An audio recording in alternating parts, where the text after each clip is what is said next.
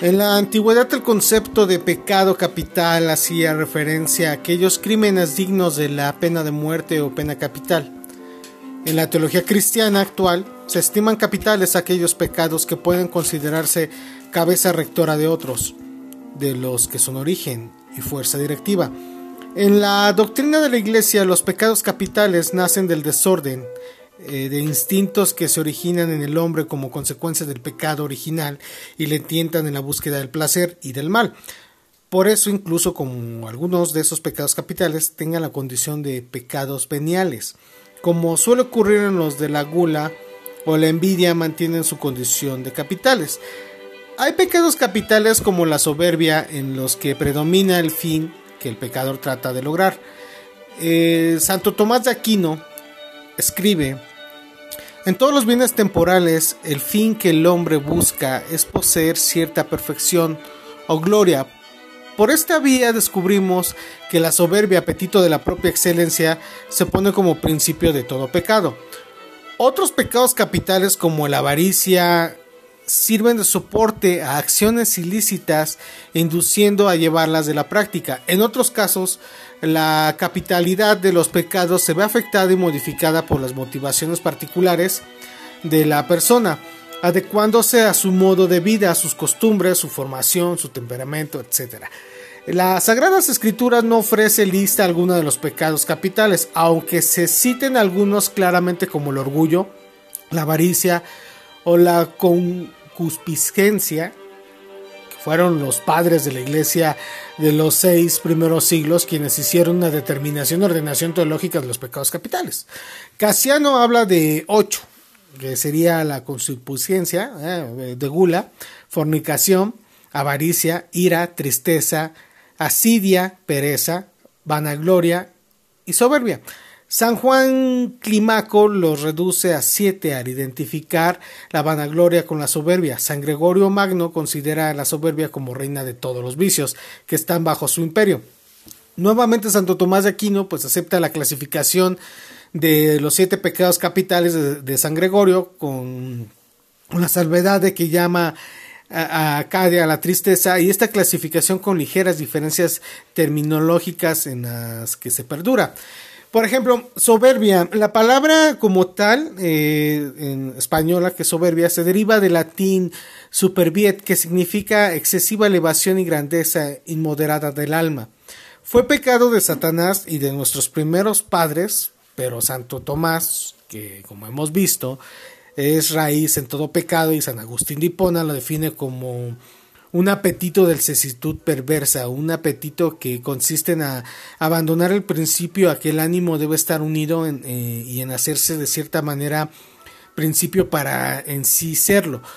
Lo que sucede cuando el espíritu se agrada demasiado a sí mismo y esto ocurre cuando declina el bien inmutable que debe agradarle más que a él y a sí mismo. En el Antiguo Testamento se dice que la soberbia es odiosa a Dios y a los hombres, y aunque admite que hay formas menos graves de soberbia, como la insolencia o la ostentación, la considera especialmente grave cuando rechaza la dependencia de Dios o pretende ser su igual. Cuando odia la humildad y cuando desprecia a los servidores y las promesas de Dios, el Nuevo Testamento también condena la soberbia, así como la presunción y el orgullo, y afirma en boca de Cristo que los soberbios serán humillados, y, y San Pablo enseña que Dios castiga la soberbia y permite que el soberbio caiga en los vicios de la carne. Pues a diferencia de cualquier otro pecado, la soberbia se opone directamente a Dios y así como los demás vicios atacan a una sola virtud a las que se oponen las soberbias y la ruina de todos. Juan Casiano llama Juan el eremita, un monje teólogo cristiano que vivió a caballo en los siglos 4 y 5, diferencia claramente eh, de la que llama soberbia espiritual de la que domina la soberbia carnal. La primera que se puede dar en un nombre virtuoso es la quien se atribuye a sí mismo o su propio perfección, olvidando que le debe a la ayuda de Dios. La segunda, la carnal, es la que hace el hombre. El monje dice casiano, desobediente, áspero, codicioso, etc. Eh, San Gregorio Magno enseña que la soberbia es la reina de todos los vicios. Y como todo, después ahora el Santo Tomás habla de cuatro tipos de soberbia. Las, las de quienes creen el bien poseído procede de sí mismo y la de quienes piensan que los dones concebidos eh, gratuitamente por Dios han sido merecidos por el propio beneficiario, la de quienes se jactan de poseer lo que otros no poseen y la de quienes desprecian a los demás. En la soberbia juega un papel importante la inteligencia ya que nace un falso juicio de la mente, del hecho de que la razón se cree capaz de entenderlo todo, prescindiendo de Dios, por ello la soberbia se pone la humildad que se encuentra estrecha por relación con la dependencia del hombre a Dios. ¿Acaso por eso es en la relación de virtudes y vicios que establece Aristóteles en la ética a Nicomac? No se menciona ni la soberbia ni la humildad, si mal recuerdo. Humildad, sobre todo humildad.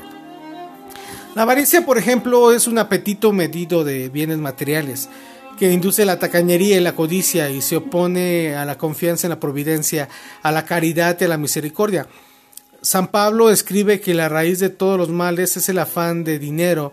Eh, San Gregorio Magno afirma que nacen de ella hasta las siete desórdenes morales.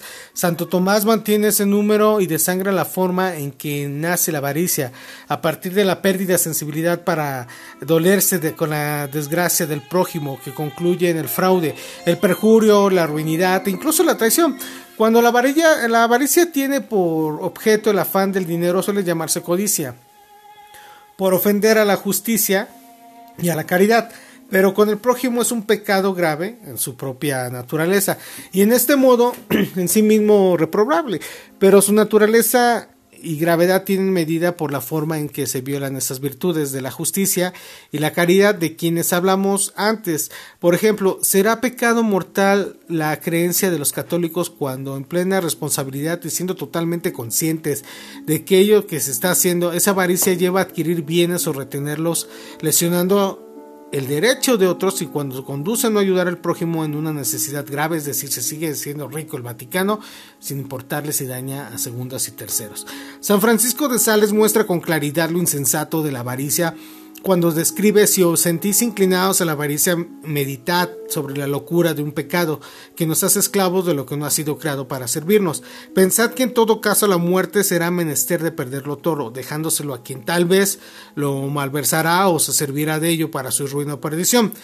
Como la lujuria, que de hecho esta palabra se deriva de luxus, que se traduce como abundancia, superfluidad, exuberancia que en sí es un vicio que se define como el deseo inmoderado de placer sexual y la que se opone a la virtud de la castidad. Santo Tomás, Santo Tomás hablaba mucho de los siete pecados, aquí sí siempre los vamos a estar mencionando como tal.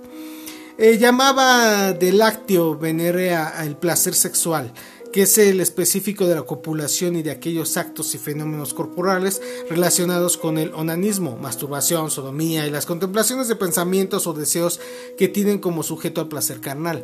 San Pablo, por su parte, define la suma gravedad que asigna a este pecado cuando describe no os engañáis, ni impuros, ni idólatras, ni adúlteros, ni afeminados, ni homosexuales, ni ladrones, ni avaros, ni borrachos, ni ultrajadores, ni explotadores heredarán el reino de Dios por pinches cachondos. La iglesia diferencia entre los pecados de la lujuria y los pecados de sensualidad, la inmodestia o de impudor en los que se admite la gravedad de materia, mientras que para ella los pecados de lujuria solo pueden ser veniales por falta del pleno consentimiento o de plena advertencia. La doctrina general de la Iglesia de este modo permite tan solo el acto sexual dentro de la institución del matrimonio, es decir, si están cogiendo fuera del matrimonio, ese es pecado y se van a ir al infierno, cabrones sus almas van a ser quemadas en la eternidad. Asmodeo y sus vástagos les van a picar el pisirrín y las tepalguanas por fornicar fuera del matrimonio. Ah. Se me estaba olvidando la ira. que la iglesia define la ira o cólera como el apetito desordenado de venganza, la inclinación desordenada del deseo natural en el hombre de rechazar y castigar a quien le arremete, de no quedar indiferente ante el mal, ese desorden que lleva a la ira hace muchas veces de que otro pecado capital, la soberbia, le lleva a considerar como males atacables, lo que lo son solo aparentemente las dificultades, por ejemplo, eh, antes de que el soberbio tiende a sentirse injustamente tratado o postergado, por lo que reacciona con ira. La Iglesia dice y enseña que para que la reacción contra el mal sea proporcionada, dicha reacción debe ser justa por el objeto, moderada en la forma de hacerlo y caricativa en la intención en la cual Jesucristo se mostró justo y apasionadamente airado en ocasiones frente a los fariseos, o cuando llega a la violencia física para arrojarlos a los mercaderes del templo, es decir, cuando llega a romper su madre el chuchito, que ya los harto dijo, no entendieron por palabras carnales, pues salió la ira de chuchito y les rompió su madre. El pecado de ira admite grados que van desde la impaciencia o el mal humor, pasando por la irritación y la violencia hasta el furor y el odio implacable, estados en que alcanzará su máxima gravedad. La Iglesia considera que es pecado venial cuando se trata simplemente de una tendencia transitoria, de pasión incontrolada sin que se llegue a perder el dominio de uno mismo e insultar al prójimo en cuyo caso lo considera ya un pecado grave. Y pues, ya en este orden, ¿cómo vas a morir? ¿Sigo los demás eh, pecados? Nos falta la gula, la envidia, la pereza. O eso los grabamos ya para otro podcast. O cerramos los siete capitales y vamos con otro. Pues vámonos con gula. Nuevamente, la iglesia. La iglesia siempre toda la iglesia. Se me olvidó quitarle el. Ah, ya tengo batería. Yo creo que si vamos a dejarlo por aquí, ya que no tengo batería, lo grabo パステラルメン。